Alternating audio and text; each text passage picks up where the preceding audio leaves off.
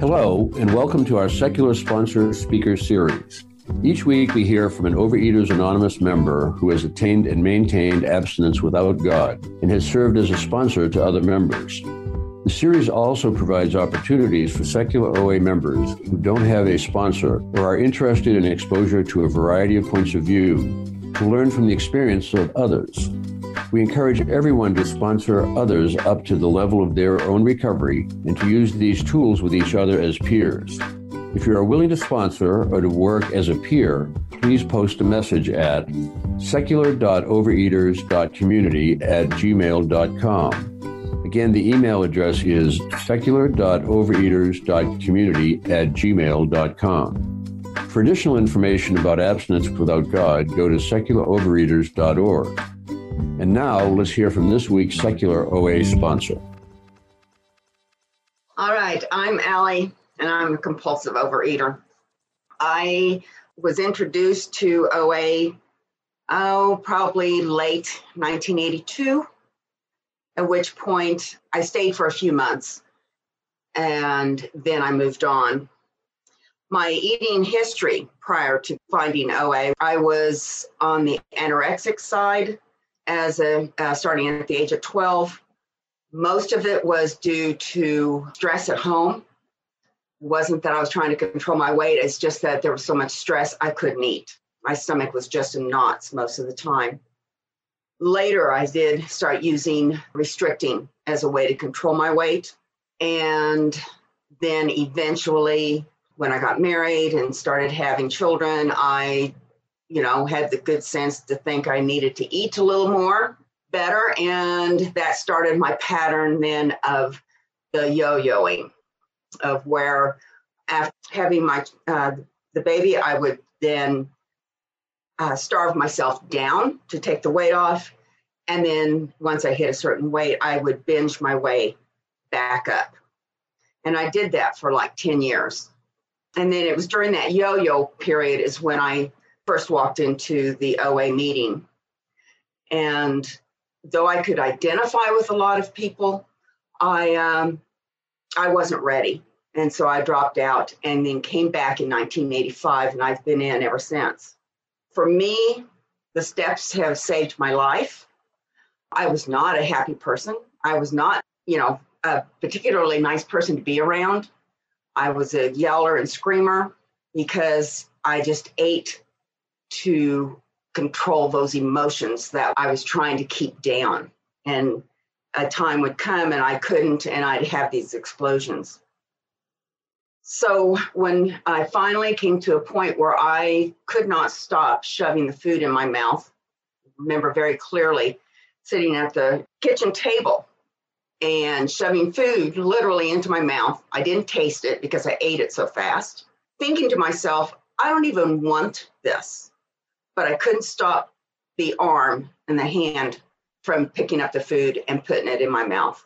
It was like it was totally two different people. So that's when I looked up an OA meeting because I knew from my earlier experience, I knew where to go. I knew I needed to be around people who understood me. And after a few months, I did get a, um, a sponsor. And for me, that is what made the big difference for me because the sponsor was able to explain what each step was about. You know, I'd have signed readings and that type of thing. And then we, you know, came to the step four. And I was ready for step four. I was, um, I came in agnostic. My sponsor was agnostic. And so I figured if she was agnostic, she could help me through it. And I was, I knew step four was where I could deal with what the reason I was eating, which was my feelings. So step four, the way I believe in it, it's it's a time to look within. Step four is about taking inventory, and it's a way of identifying both our weaknesses and our strengths.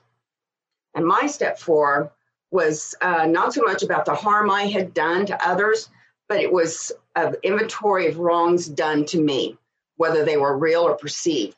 Uh, and I had a lot of anger and I needed a way to get rid of that anger So my inventory was on my feelings and what caused them.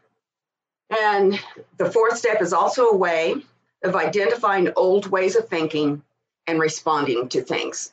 Behaviors which don't do me any good as an adult, but maybe at the time saved me.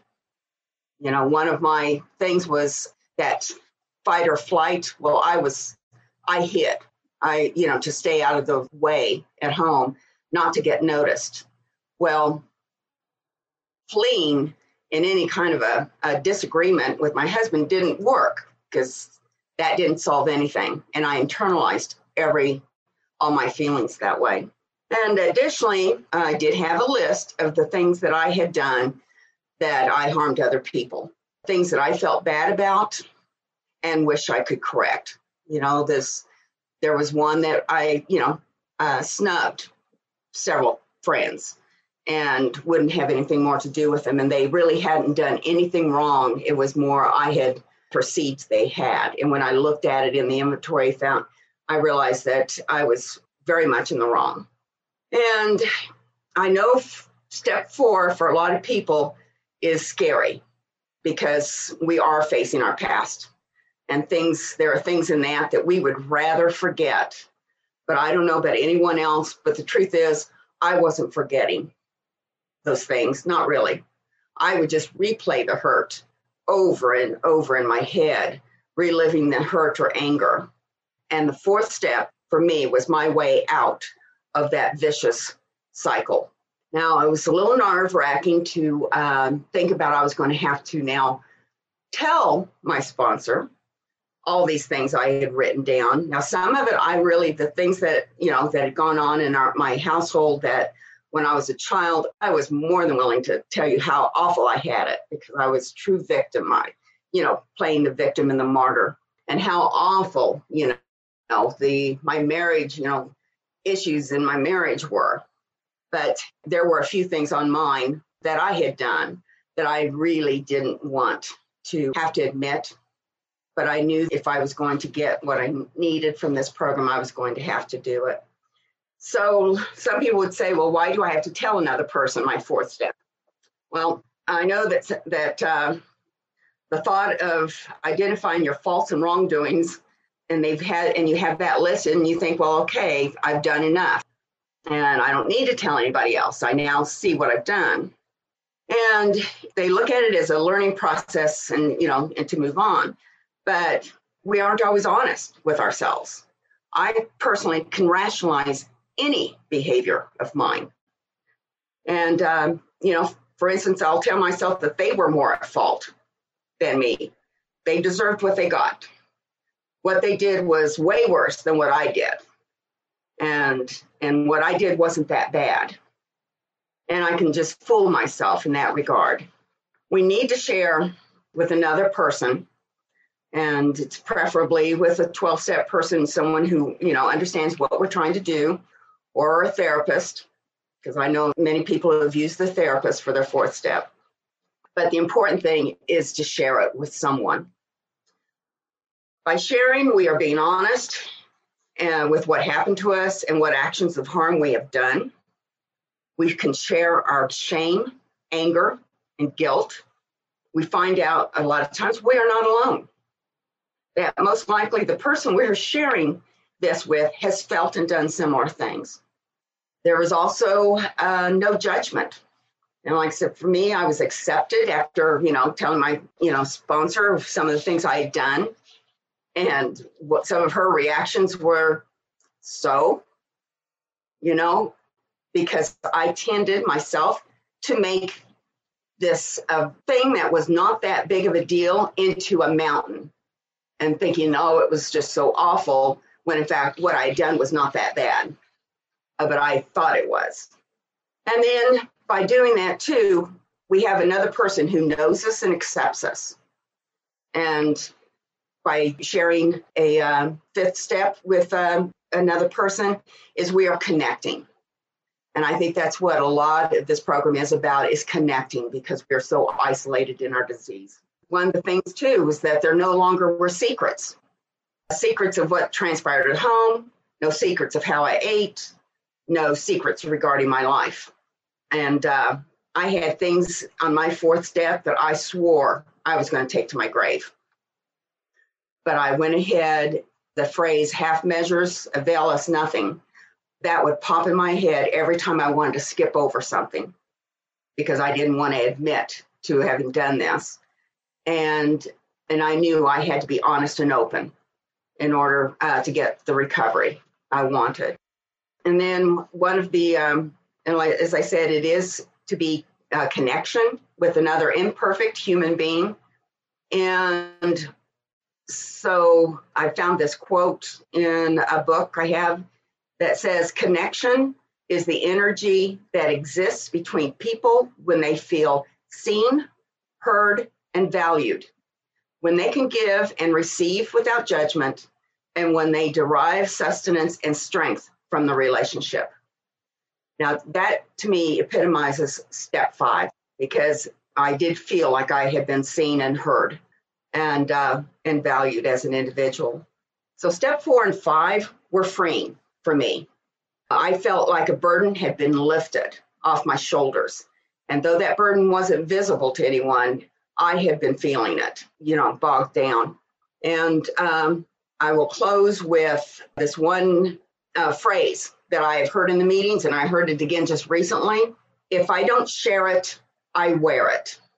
And I do believe that, uh, you know, that comes down to the secrets we keep is is not going to help my program any. So with that, I will pass. Thank you, Allie. Now, uh, Allie, you had some questions for us that you wanted us to discuss. Do I take advantage of opportunities to learn? And then, how can we move from feelings of shame about ourselves to a life of abstinence and recovery? Do you think step four can help you with this? And what are your thoughts on the actual process of doing step five? Do you think you have the capacity to be honest with another individual? And what are your thoughts on whom to share, to choose to share your fourth step? Allie, those are wonderful questions for us to think about, and as sponsors and sponsees, to think about how uh, we will answer those. Maura, you have a question. Actually, I just have a comment. Hi, it's Maura. I'm a compulsive overeater. And um, I just wanted to say I found that really useful so to the lady who kind of um, kind of put those together, um, it made me think much more challengingly. So the conversation that I had in the room was just much more probing than I had expected to be. Thank you for that. And next we have Mary. Hi, Mary, positive Rita. I had a comment and a question. I mean, I I think this is the second time I've been to this meeting, and the breakout room is interesting for me because I never, I think in 25 years of being in and out of fellowships, I've never spoken to people one on one, honestly. And so as the time was going on, I was thinking, oh, I can't believe I'm still here. And I began to relax a bit. And so it's a very good tool for me. My question is this How do you build trust enough to share what one has done that's not been healthy, but what has been done to oneself. How does one build trust? Allie, you've been dealing with step four and five. What are your thoughts on that? Uh, well, as for myself, um, you know, it, it, was before Zoom because I've been in, you know, uh, 36 years but I, you know, it was face to face meetings and getting my sponsor and having one on one with them before even starting my step four. So there were things, you know, I shared or she shared, you know, her, uh, what had, uh, I found out that without uh, knowing it when I picked her, she had a very similar background experiences that I had which gave me hope because I thought if she can get through this, I can get through this. So we'd had been meeting and talking quite a bit by the time I did my fourth step. And, you know, I do know people who shared it with their therapist and not their sponsor. You know, there's nothing that says you have to do it with your sponsor if you don't feel comfortable.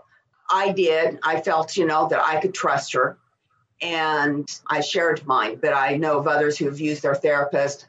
I even know one person, I still think this is quite amazing, that she basically picked a stranger at a park bench and walked away because she thought that I'll, this person will never see me again. I think that's kind of extreme, but it seemed to work for her. I feel sorry for the stranger who probably got dumped on, you know, thinking, what the heck? But so I wouldn't say I recommend that method because the person should have a, an understanding of what you're trying to accomplish. And as long as the person you're sharing it with is not someone on that fourth step, to where you're going to be divulging things that, you know, that might be harmful or hurtful to them. But most of the time, I believe it's with sponsors, but you've built that trust up in the weeks, even maybe months prior to the time, because you're going to be working on a fourth step for quite a while. You know, it's not something that you do in a day and you're sharing and you're still talking in the in between. So that's how I looked at it. That is a very useful answer to me, specific. Very, very useful. Thank you very much, Allie. Thank you for joining us today. To hear recordings of other speakers in this series, visit secularovereaters.org. And while you are there, please consider making a donation to support our work.